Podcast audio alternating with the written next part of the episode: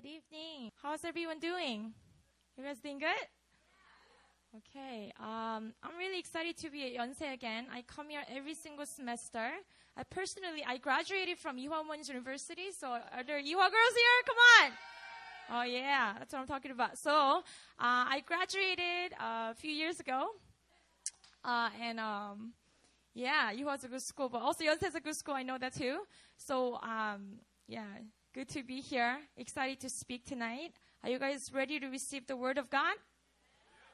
Before I do that, though, I'm gonna uh, ask the student leaders to hand out those flyers that I brought today. Quick, quick, quick. So you could, you guys could get two and then two each. Why don't you guys grab two each and then pass it down to your neighbors? Everyone have it? Can I get one too? Let me see. So this flyer is Good Friday service flyer, which is beautifully designed by our very own Pastor Marcus Corpening from New Philly. Really beautiful, right? Um, uh, this uh, coming Friday is Good Friday. Good Friday is a Friday that Jesus uh, hung on the cross. So we call it Good Friday, ironically, but it was a really good day. And then if you come out to this service, you will find out the depths of that truth more. So if you want to celebrate the death of Jesus Christ on the cross, uh, for the redemption of our souls, you guys can come out to AIM uh, service. This is uh, all the international ministries, all the EMs gathered together. Um, so the seats are limited, so you guys are invited. But if you want to really take a seat and uh, really uh, sit up front, you guys will have to kind of come earlier than 7:30. But I want to really um, invite you guys to come out and uh, have a meaningful experience of Good Friday, celebrating with all these other foreigners and other brothers and sisters together. So it's at uh, Gangnam Station. It's kind of far from here, but it's on Green 2. I mean, Green Line, Line 2. Green 2. Green Line, line number 2. So you guys are definitely welcome to join us for this service. So the reason why I told you to take two is one is for you, the other one is for your yeah, for your friends. So whoever speaks English, give it to them. You know, if you know anyone, oh yeah, I believe in Jesus, but I don't go to church. This is a perfect uh, opportunity to invite them out. Your um, roommates, your classmates, whoever they may be, uh, you guys could just give one to your friend to really bring out. And uh, today's message, um, I'm just gonna talk about Jesus tonight. Are you guys okay with that? I hope you came to hear about him and I came here to talk about him. So I hope we're in mutual agreement. But I really uh, want to drive something home, a very simple truth. So I want to just ask everyone to um, humble yourself before the Word of God.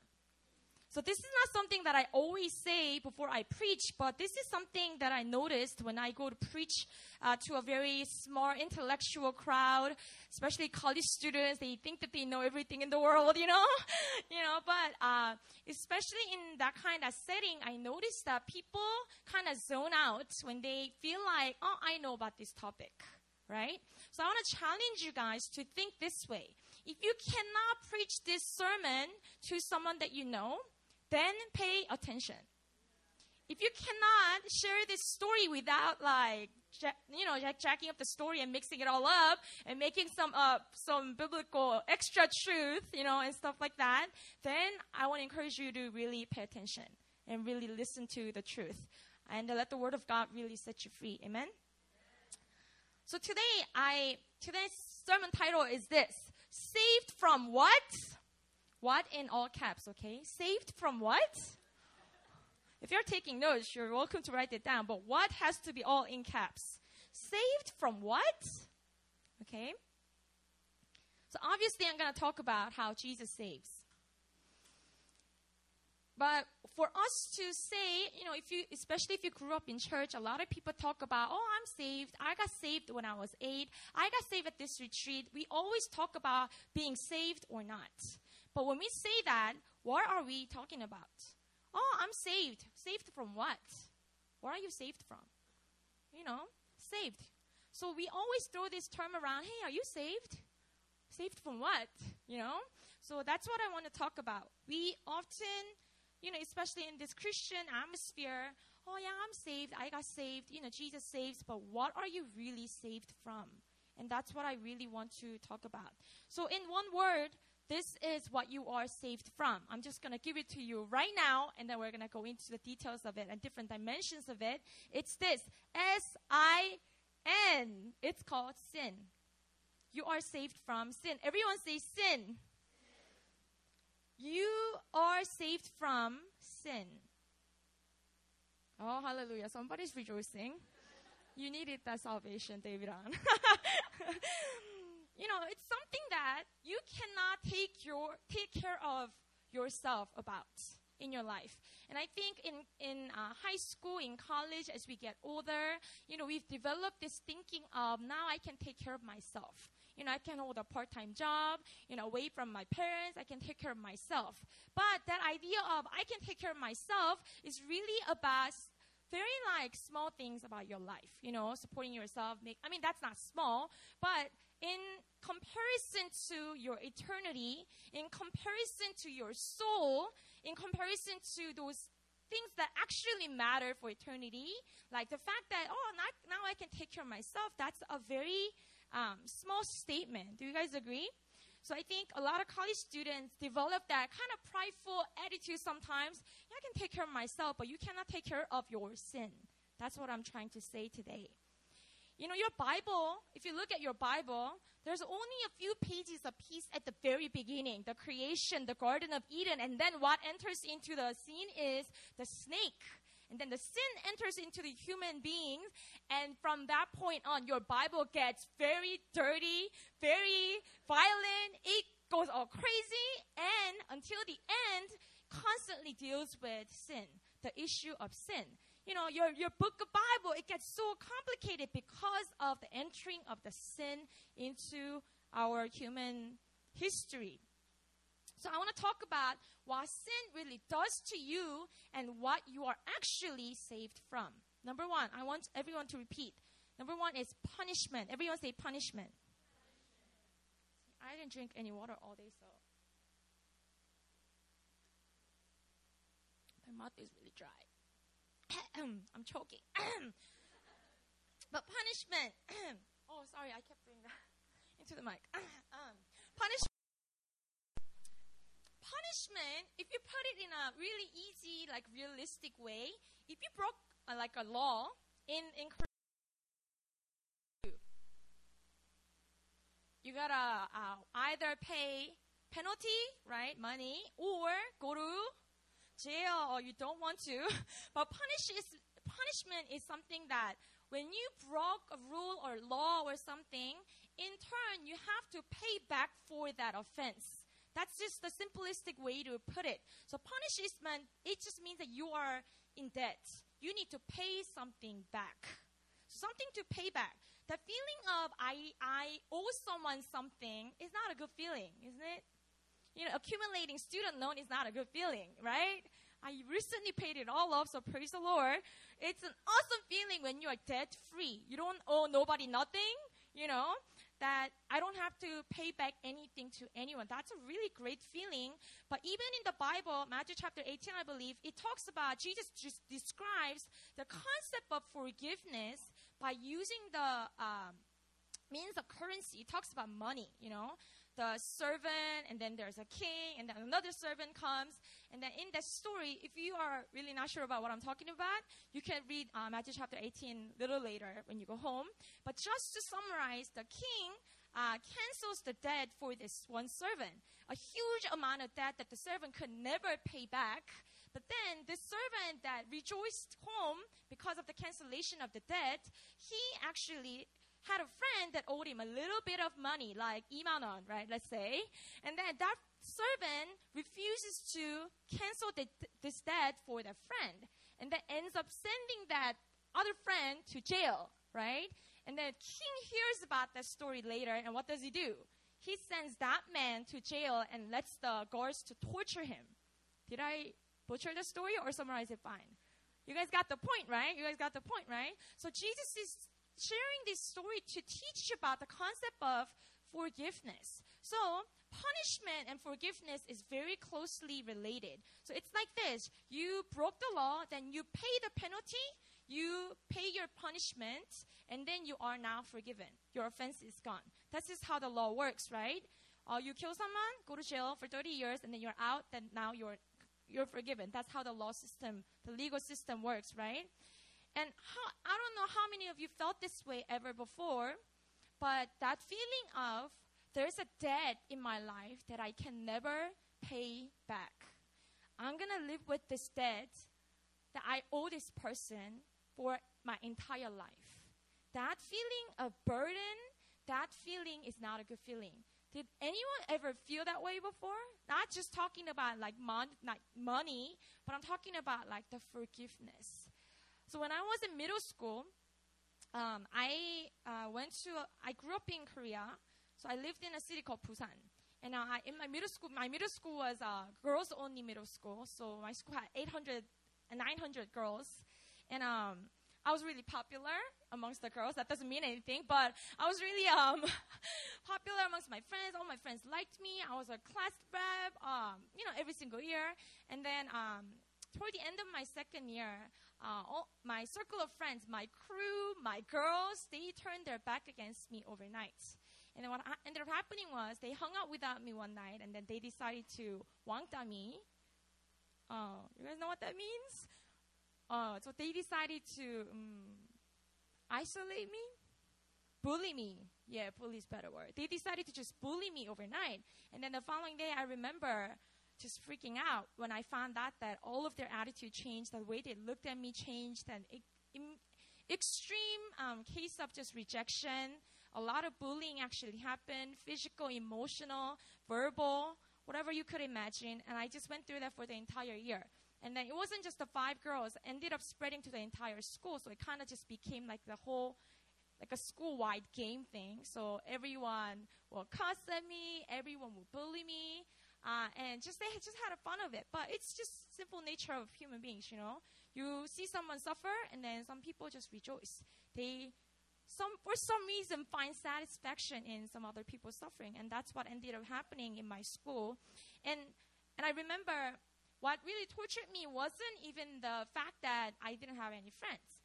What really tortured me was, yeah, th- there was definitely a fear, you know, fear of people all that stuff was really difficult. But the one thing that really mm, bothered bothered me, to say the least, the most was the fact that they would not forgive me. So I remember this one day. Uh, the entire school came to my class, and like the hallway was packed out with girls trying to watch me. I was like an animal in the zoo. And I remember uh, all my girls, they surrounded me and they were just accusing me in front of everyone you know, there were rumors about me and all that stuff. And they were cussing me out. And I remember I couldn't take it anymore.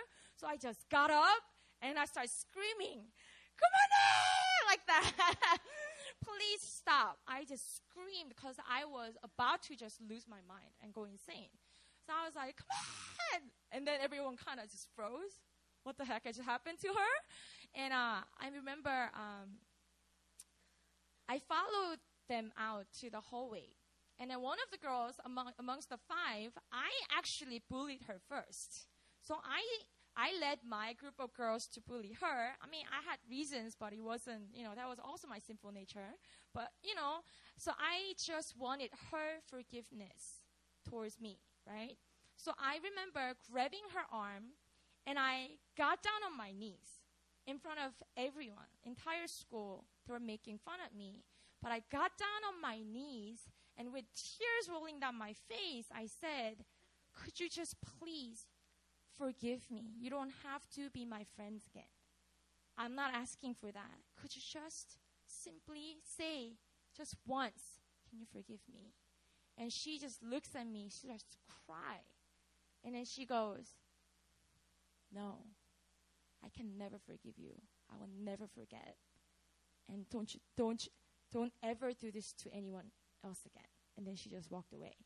And then after that, I never had a restored relationship with her. So that really was the moment that, more than bullying or anything, that's what really shattered my heart. That's what really shut my heart to people in general, to friends in general. And I just feel like I just made this room um, too um, serious. It's okay. I'm healed and delivered. I'm healthy and I'm happy. I'm smiling. So don't worry. Okay, you can smile. Okay, but um, but back then that really um, devastated me, right? Just that one word, I kept hearing that word um, every single day. I'll never be forgiven. She will live her entire life hating me, you know, remembering me as someone that tortured her. And I know the pain because I did the same thing to her, you know, and that one, that, that guilt, that shame, I think it just followed me all the way to when I really met Jesus. But what I'm trying to get to is that with the punishment, you know, sin really needs to be, we, we need, someone has to pay for the punishment. Someone has to pay for the sin, you know? And um, just feeling like I owe someone, No matter what I do, she wouldn't forgive me. You know, I got on my knees. What more can I do, you know? I did anything I could do. I tried everything to please her, but then she would not forgive me. And that feeling of just complete helplessness, okay, this is just how it's going to be. I'll never be forgiven. And just that feeling, guilt, that shame, um, it would just haunt me. And, um, you know, the Bible says the wage of sin is death. We're talking about sin tonight. And this one Bible verse is something that we can never forget. Wage of sin is death, right? That just means that for your sin, what you need to repay is your, your, your life, right? But this is not just talking about your physical death. You know, oh, you mess, you know, some big company CEOs, they mess up their stuff and then they say, oh, I'll take care of it. You know, I'll take all the responsibility and they kill themselves. But does that really solve anything?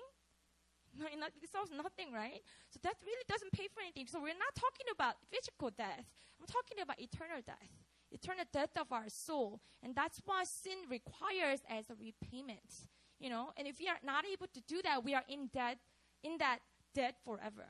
You know, we owe God, who is the righteous judge, the incredible amount of debt that we can never pay him back forever.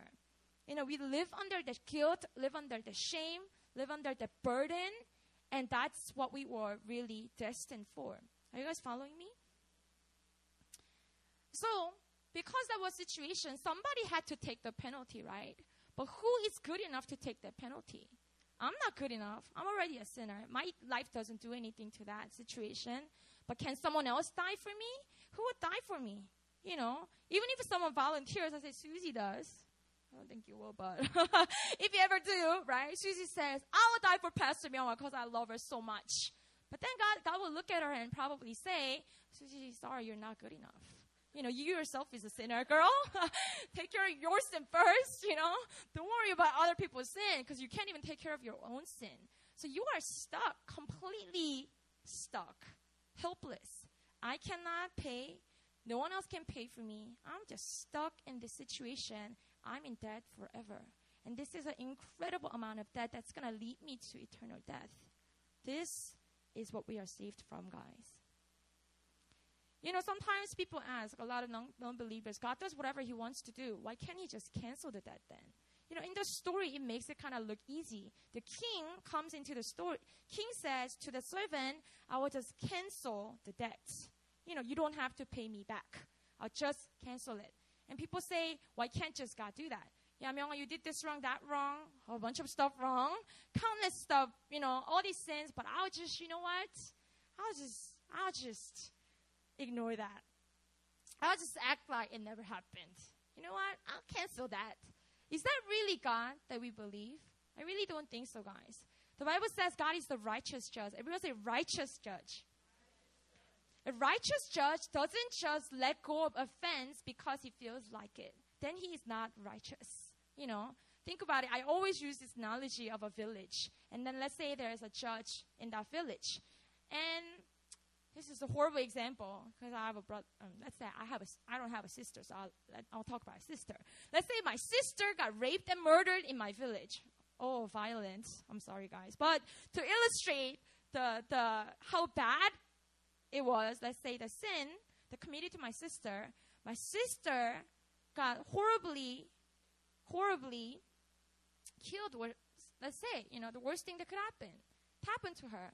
And then I bring this case, me and my parents, I bring this case to the judge of the town. And then the judge goes, mm, I feel really good today. So I'm just gonna, you know what? Cancel the case. And you are forgiven. You can just go to the, what is it? The name, the, the, I mean, the criminal, hmm, the offender, right? Then are you guys gonna be happy with the decision that the king made, that the judge made? Will you ever call him a righteous judge? Never, right?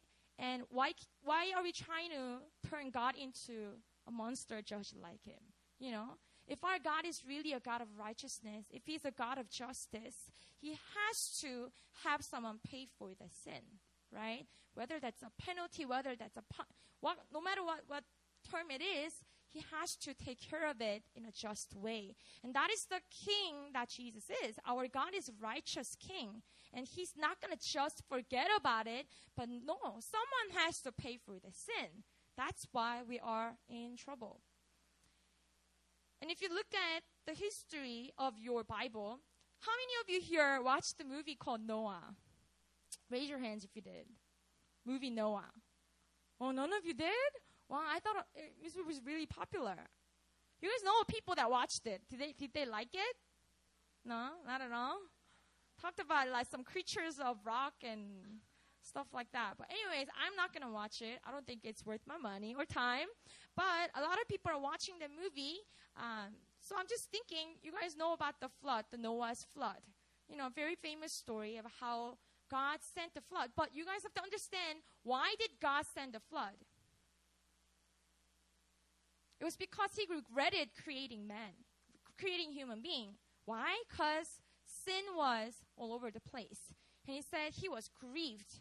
And I regret creating you guys so I'm just gonna wipe you guys all away. That's what God ends up doing. And he sends on crazy amount of rain and then everything, you know, except for Noah and his family and then a pair each of each animal, everything else gets wiped away. And that's how God had to take care of sin. Dirty stuff kicked in, then you gotta wash it out, right? So how, how God took care of it? First step was he washed it off, right? And he tried it. But then, guys, right after the chapter that talks about Noah and the Noah's flood, the chapter after the flood subdies, right? And then immediately after, Noah gets naked and gets drunk, and his, his son sin against, sin against his father Noah. And then the chapter after, guess what it is? Tower of Babel. Okay? Flood really didn't do anything, you know? Let me send incredible amount of water to see if this takes care of the sin. And then the truth, I mean, God probably already knew, but the water doesn't do it. Man, washing doesn't do it. Taking a shower after committing a sin, it doesn't cleanse you. It's not the water or soap that cleanses you. God tried it. He washed the entire earth. It was not washed. Immediately after, they started sinning again. So, you move on to the Old Testament, right? And then with the law, what comes is a sacrifice system, right? And what, what Israelites had to do is because they had to put their own sin on these spotless, pure, poor animals, right? They had to put my, so if I'm doing the sacrifice, I gotta put my sin, the Israelites, my neighbors, my moms, my dads, all my sin upon this animal, and I sacrifice this goat or sheep or dove and kill and shed the blood. And then the blood was what uh, redeemed my sin. So through that blood, I was forgiven. Right? So, and then the Bible verse that says, without the shedding of the blood, there's no forgiveness of sin. So you have to bring a blood of a pure animal, an innocent, a spotless animal. And that system went on for like how many years? Pastor David, how many years? uh, scratching his head, you know, for many years, okay? for many years, that system went on. The entire Old Testament. Could you imagine how many animals they had to kill? Every single year, every single time they had, oh, poor animals. I'm an animal lover. Come on, seriously? And I bet if, if that system kept on, maybe we will not see any animals on the streets. They, will be dead.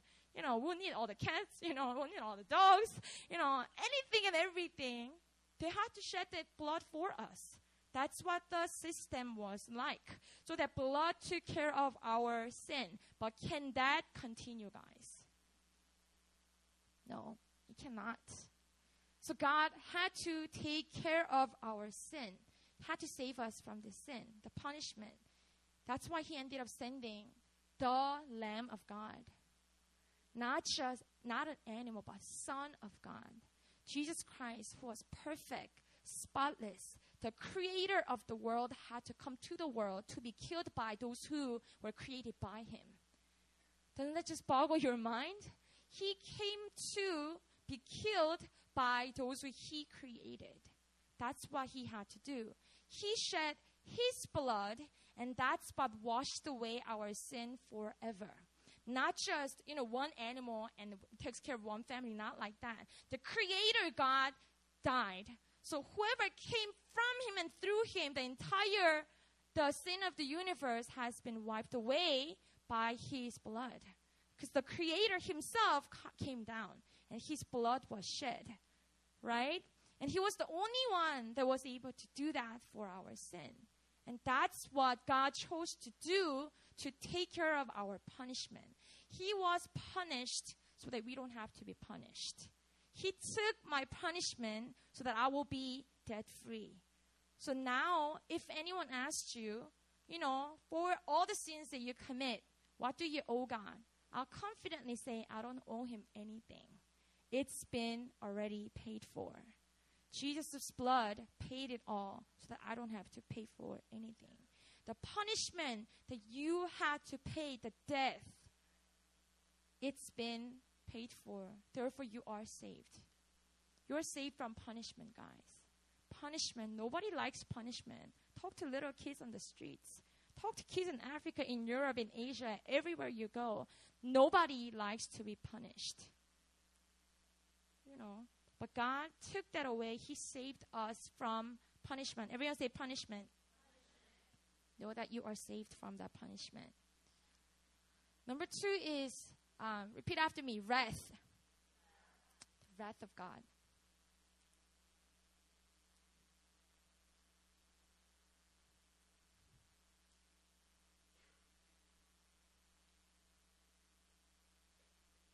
This is dealing with emotions, guys. Wrath is emotion. Do you know that God has emotions? He's a joyful God, right? He has emotion of joy. Love. Love is uh, also part of our emotion, right? He's, he, God is love. He also has anger. He has his wrath. That's what I want to talk about right now. You know, when someone terribly wrongs me, right, in a relationship, that makes me obviously angry.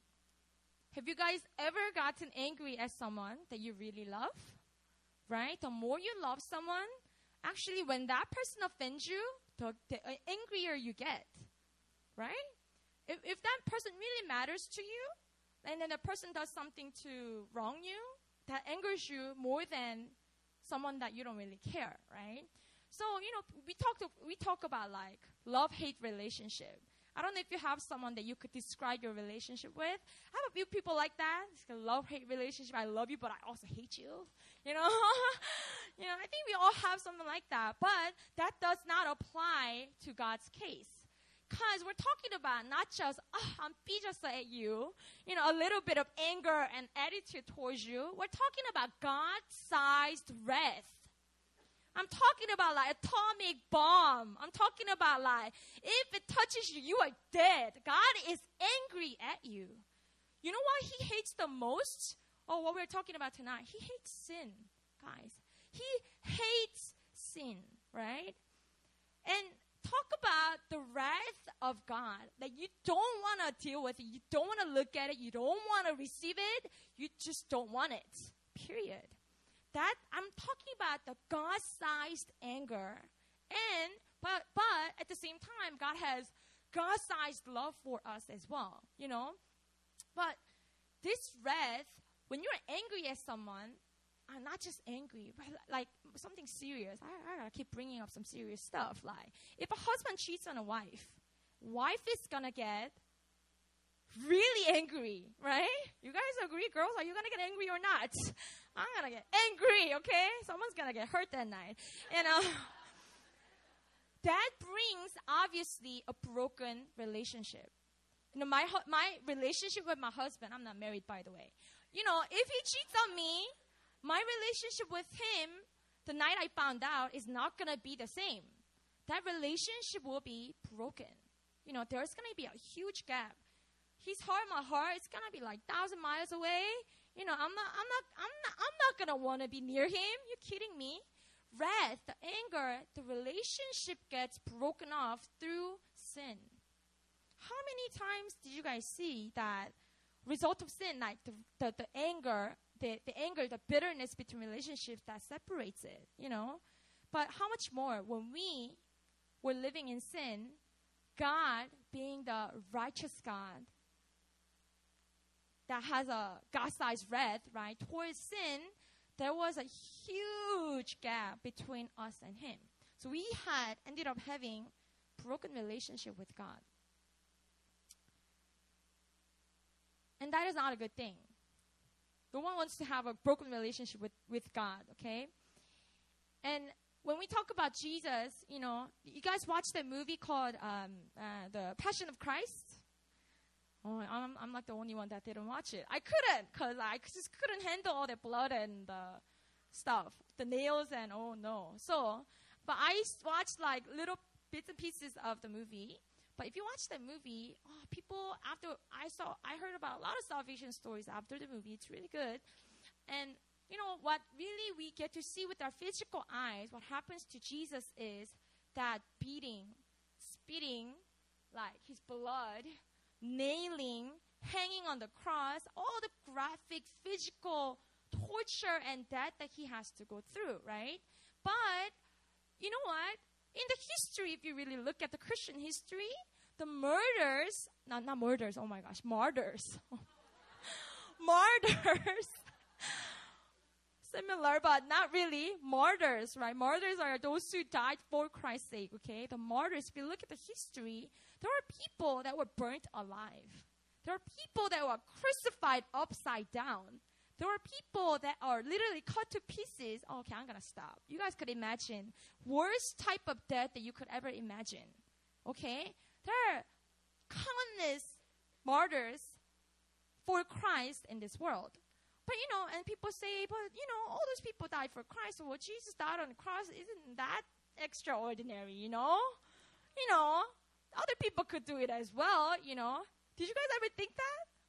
I had that Oh, you didn't think that? I thought that too, but you know, I was thinking, you know, but other apostles are, you know, they were crucified upside down, and that sounds a little more hard, you know, harsher, you know. Anyway, so, but th- what really makes Jesus Jesus' death on the cross extraordinary, guys, is not the level of physical pain he went through.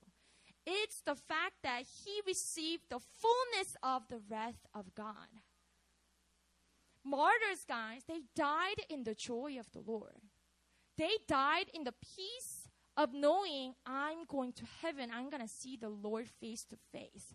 I'm dying for his glory. So if you hear there are stories that are dying, they're burning alive, and they're smiling, they're praising the Lord. There are accounts of people, like a whole bunch of Jewish people. The, the, 십자군이 뭐지? What's 십자군? crusade. Yeah, the, the, the, the crusaders, you know, it's church history, but then they will like put all the Jewish people into a, lock, lock them into a church, and then they will just set the church on fire to kill them all. And it was a common scene, and they will hear them singing praise songs in the burning church. They're all dying together, but then they will be worshiping Jesus together in that moment. You know, they die in glory, guys. Martyrdom is actually an honor. The fact that you could die for Christ that way, and some people actually like pray for that and stuff like that. But anyways, that's crazy. But what Jesus had to go through is not like that, guys. It's not really a glorious death. Oh, I'm gonna see the Lord face to face. I'm gonna see my Father. No. What he faced on the moment on the cross was the wrath of God, God's anger, the essence of it being poured out upon his very son. You know, and Jesus, right before he goes to the cross at the Gethsemane, the mount, and he's praying, he's sweating uh, blood, and his prayer is, "Let this cup pass, if it's possible, God. If it is your will, let it pass." He's not talking about He's not just talking about being on the cross or not. He's talking about this cup of wrath. God, I don't want to drink it. Father, I don't know if I can drink it. That's why he was sweating blood because he was in agony, in fear of facing the wrath of God face to face, being poured out upon him on the cross. And he did it. That's what you are saved from. Not just three nails on your body, not just painful death. What you are saved from is the wrath of God being poured out upon you. Place of wrath equals, with one word, it's hell. This is a theological kind of, there's a lot of debate about this. So some people think that Jesus actually went down to hell after he died, right? Because if hell means, by definition, being separated from God, God's presence, absence of God is hell, let's say, then Jesus was completely cut off from the presence of God. Can you imagine?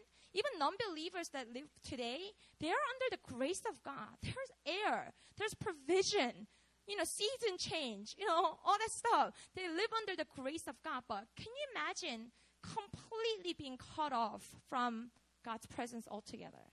His goodness altogether. His love altogether. Nothing. Hell is, th- that's definition of hell, I think. Absence of God in its completion. And if that's what Jesus had to go through, because the wrath of God was poured out upon him, then you know, you could say he tasted hell for you. When that was your place. That's what had to come upon you. And he took that for you. He took that for us. Man, what are you saved from? Yo, you're saved from hell. Saved from the wrath of God. So now when God looks at you, he's not angry at you. If you put your faith in Christ Jesus, He doesn't look at you and say, You sinner. How dare you sit there with your head up? He's not doing that, guys. He's like, My precious daughter, my precious son. He does not have any bitterness, any anger, any grudges against you. He's not angry at you. His wrath is drink. Jesus drank God's wrath all the way. The cup is empty it's not going to fall upon you. Even when you make mistakes, even when you fall, there's not a drop left. Completely, He drank it all. What are you saved from? Seriously? The wrath. The wrath of God. So that you are able to be reconciled. When I earlier I said if I'm ang- really, really, really angry at someone, I can't be in peaceful relationship with that person, right? But when that anger is lifted, when the bitterness is gone, the relationship gets restored. Praise the Lord. That's what happened. Because Jesus took the cup of wrath, no longer, he's not angry at us anymore. And what does that bring to us? Reconciliation. We are reconciled back to our Father. There's no more wall. There's more hostility. There's no more walking on eggshells. There's no more of that. No more fear. You are reconciled to Him in its perfection. Amen? Remember, hear this to preach, okay? Hear this to preach. Third thing I want to mention is this. Everyone say consequences. You know, sin has a consequence. If I s- steal something, that's a sin. If I steal something, that means if I steal something from like Jihe, that means Jihe got robbed, right? Something that belonged to her is now stolen. Does it make sense? If I, uh, I don't want to use terrible examples anymore. If I like punch David, right? Uh, not a good example either. Alright, you, you guys got my point. There's always consequences. You know, if there's a offender, there's always a victim. Let's just put it that way. Offender, victim. If I offend someone, there's also a victim. You know, and how many of you here claims to be sinless? You know, have you guys ever hurt some somebody physically, emotionally, with your words, with your action? I think I did that today. I like blew up on the phone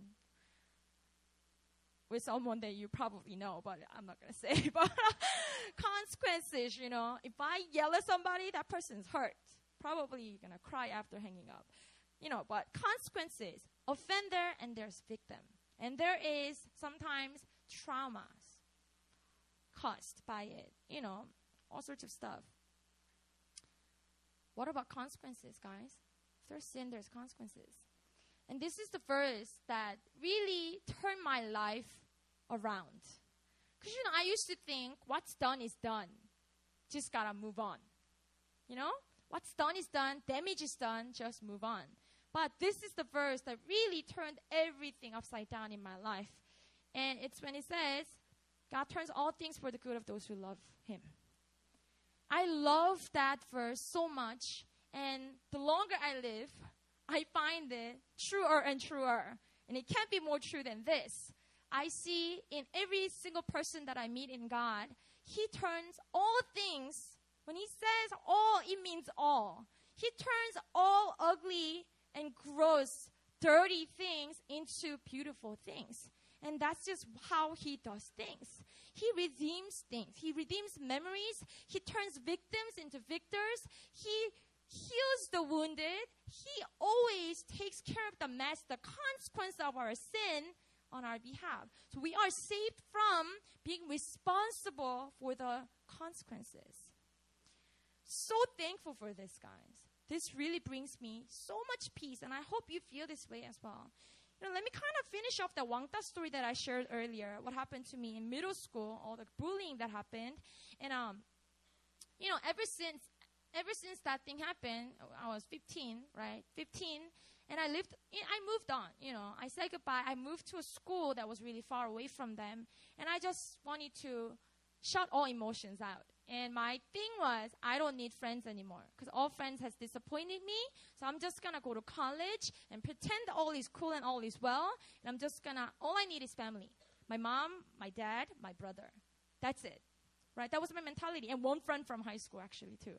But that was my mentality. And then when I went to college, God, um, it's a long story, but uh, my professor took me out to church.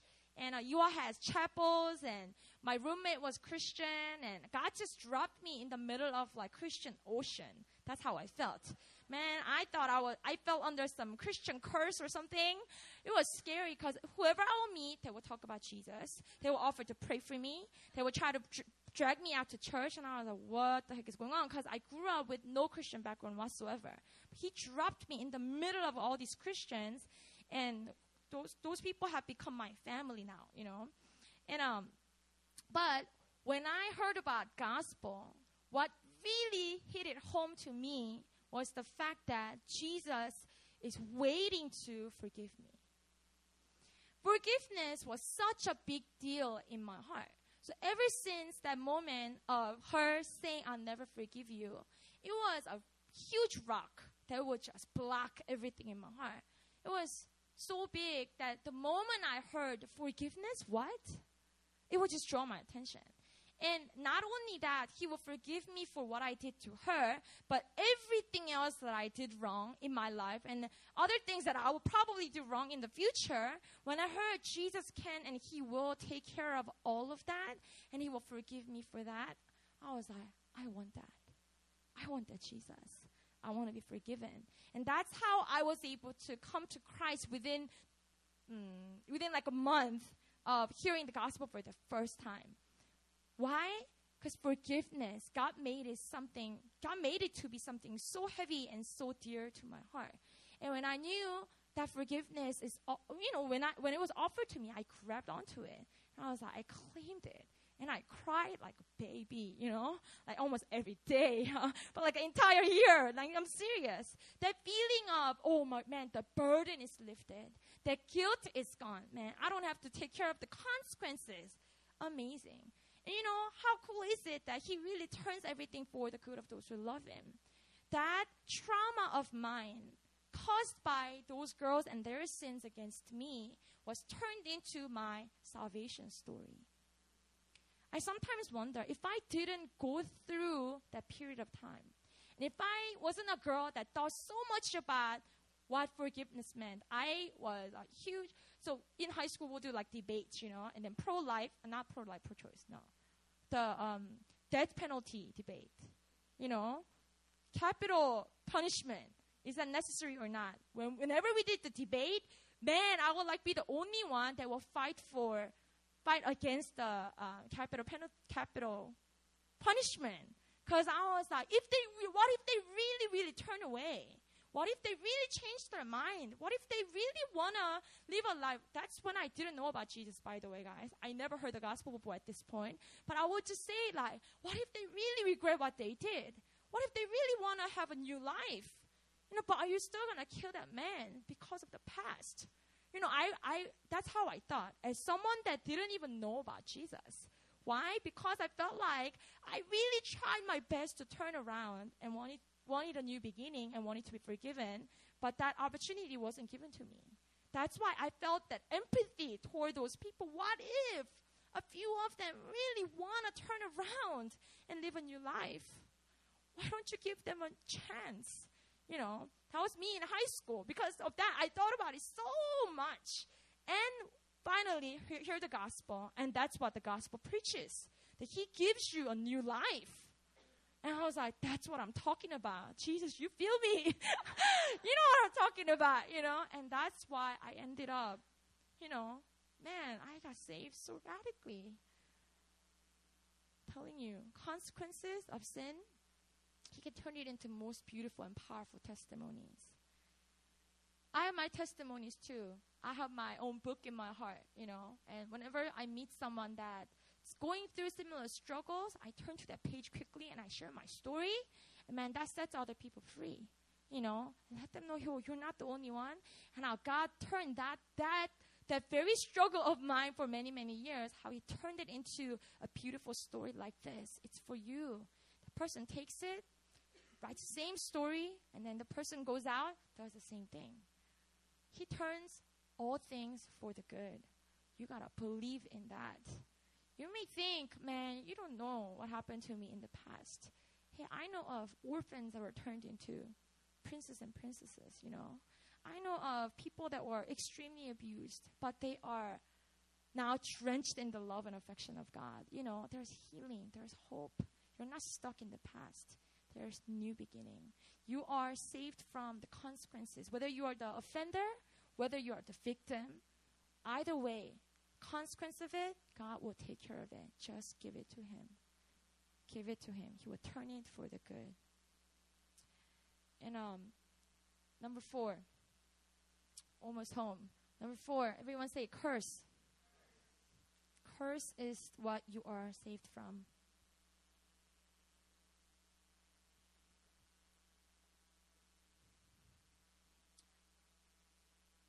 Know of a sister her name is uh, Caroline.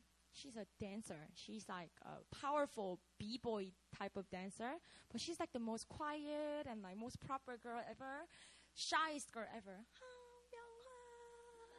That's exactly how she talks. How was your day?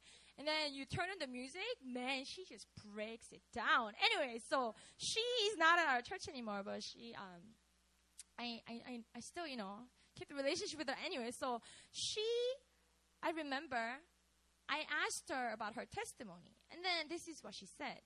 Just, uh, just really simply to summarize, it's like from cursed to blessed.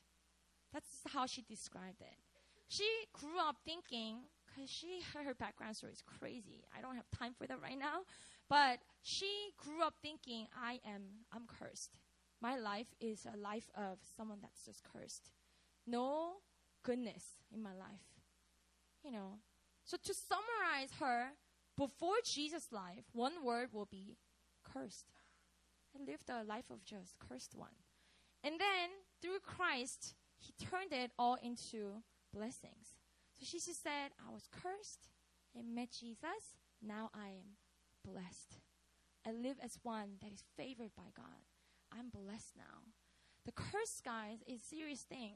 Because um, if you read the Bible, the constant theme of it, and the reason why we are still in sin, you know, I'm generally speaking, the, the original sin, how that still affects us, think about it. Adam and Eve was, how many generations away are they? Seriously, how many years ago was that? Genesis chapter 3, you know, we're talking about Adam and Eve. And that sin has been passed down to us, that is a strong curse, guys. You know, Bible talks about generational curses, how the sin of our generation will pass down to the three generations down. And then the, well, all that stuff, you know. So the generation curse is not, not a joke in the Bible, okay? But then the, the prime example of it, how Adam and Eve fell, they ate, ate an apple, I don't know if it's an apple, whatever, but the fruits, and that sin, the original sin, has been passed down to generation, generation, generation, generations to us. That's some serious generational curse that we are carrying. And it will not be broken off, right? My child will be born in sin. I'm not kidding about this, right? But this curse that is so strong that it had to pass down to thousands of generations has been broken by Jesus becoming the curse himself. That's how he broke it. You know, the Bible says that the, um, the man that is hung on a tree is cursed. There's a verse, okay? And Jesus, when he died, he became the man that was hung on a tree, a wood stick, a cross. He became the cursed one so that we don't have to carry the curse on our shoulders. That's what we are saved from. We never have to worry about when things don't go well. You don't have to you don't ever have to worry like, oh, am I cursed by God? No, you're not. You're blessed. You are favored by God. If you put your faith in Christ, you really believe that that's what he took away, you live a life of a blessed one. That is a craziest thing you that could happen to you. Man, he broke that curse. And I hope everyone here believes in Jesus, but through that, we are saved from the curse. Now we are all blessed. Can you turn to your neighbor and tell them that? You are blessed. You are not cursed, you are blessed.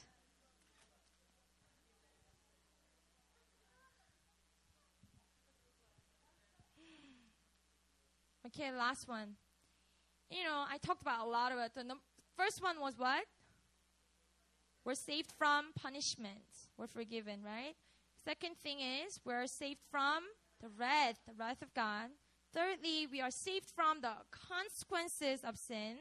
Fourth, we're saved from the curse. Now we are blessed. Wow, you guys are listening. And then there, here's the fifth thing. We're saved from, um, how should I? Mm, um, there's no one word. Let me just explain, okay? This is where we're saved from. Today and now, we also still struggle with sin. Is that not true? Right? Today, I told you I yelled at somebody on the phone, right? And I, I sin probably on daily basis, if not like hourly basis, right? We still struggle with this thing called sin. But I really want us to bring the truth that we just talked about, the four different things, how the sin has been broken off, how that really manifests in our daily life, okay?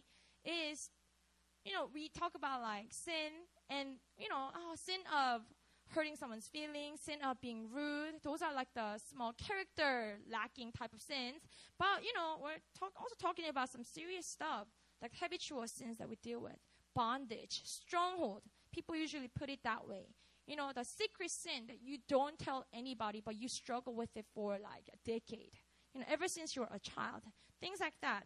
Um, I really want us to I, re- I really want to want this room, the, you guys, to walk away from this room filled with hope. That's what I really want to get at.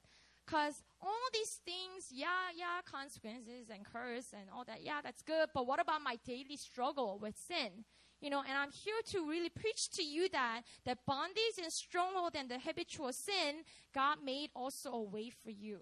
Okay? He's not just taking away the original sin. He's not just taking away the concept of sin, whatever, but he also will walk in and set you free from the habitual sins that you deal with on daily basis. And I'm here, standing here as a testimony of that as well. Um, you know, I really, I'm gonna just leave the staff and student leaders to run with it because I know that's what they do. And, in, if you're not in familia, I want to encourage you to sign up for one because familia is where you're going to be able to apply all these truths into your life. So really want to encourage you. And if you signed up, go to one. Okay, don't just sign up and not go. If you signed up, show up, go, go and be discipled. And I really want to tell you, yeah, the corporate worship, hearing the word, but where, where are you going to walk it out is really in the setting of community, your familia, your girls, your boys, sharing lives together. That's where it's going to actually be applied to your life. So don't just, you know, let the word of God eat your ears and, oh, that was good, and then forget about it tomorrow.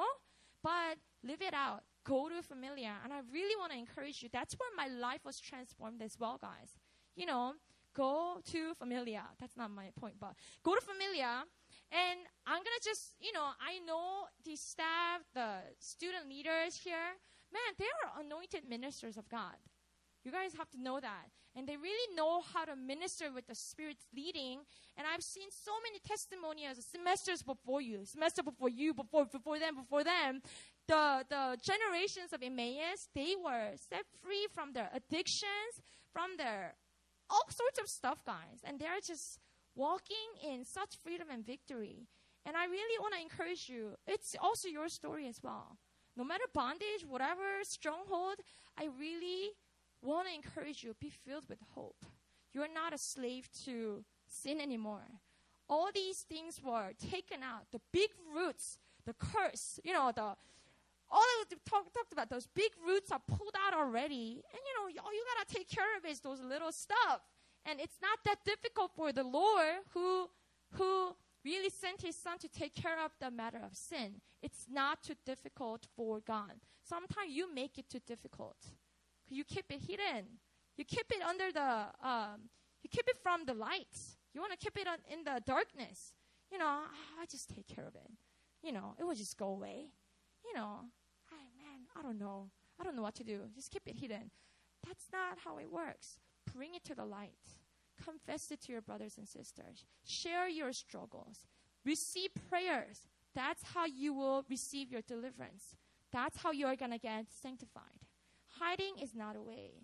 You got to bring it to the light. And He will be faithful to set you free.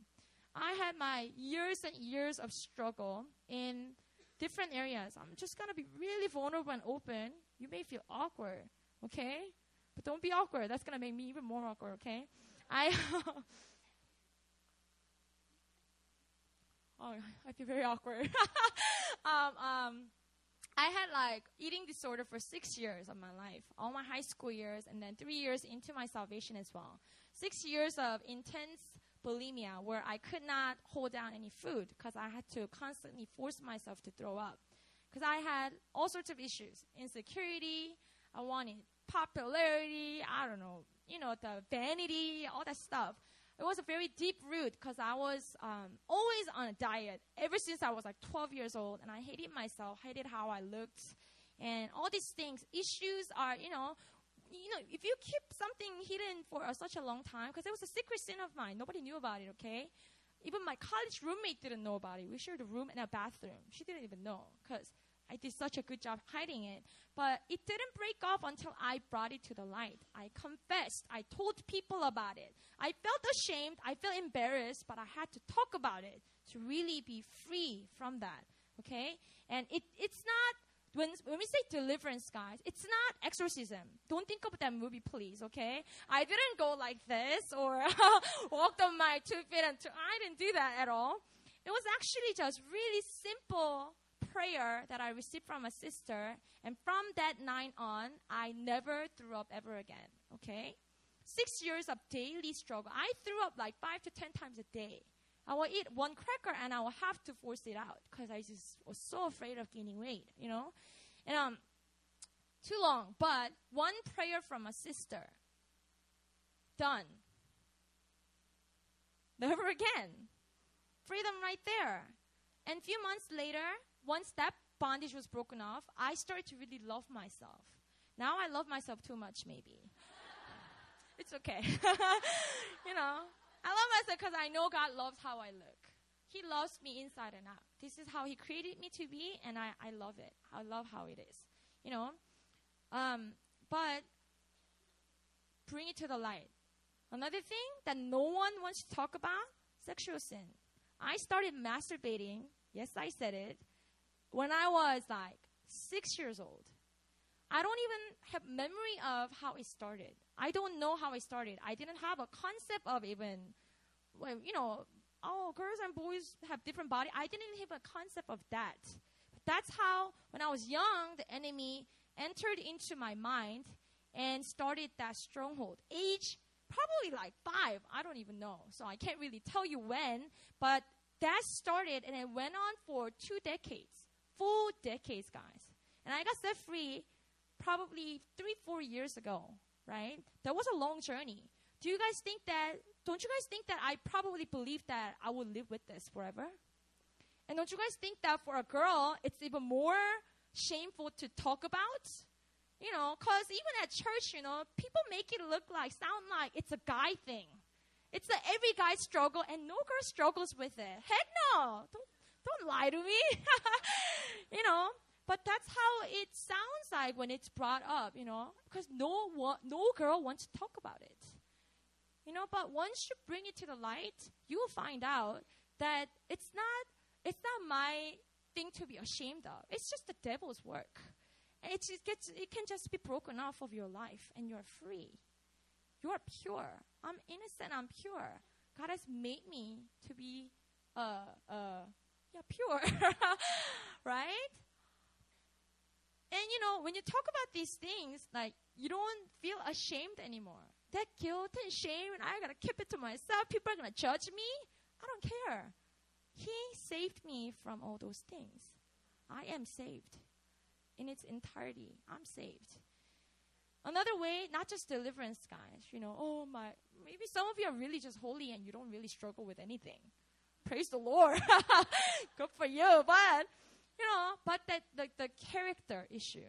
Sanctification is for you, right? Becoming like Christ on daily basis. He also leads us and saves us from even those tiny little sins on daily basis. Holy Spirit is working inside of you. You know, turning you into the image of Jesus Christ so that you will be more and more like him. That's another way that God saves you on daily basis from sin. In its every way that I talked about, review, review, review. The punishment, the, the wrath, right? The consequences, whether you're a victim or an offender, the curse, and the, the deliverance aspect, and the sanctification aspect. In all these ways that I talked about, you are saved from sin. Complete salvation. There's nothing that's left that you gotta work for. There's no residue that you gotta take care of. It's all Him, and you're saved by grace through faith. That's the pure gospel. You are saved.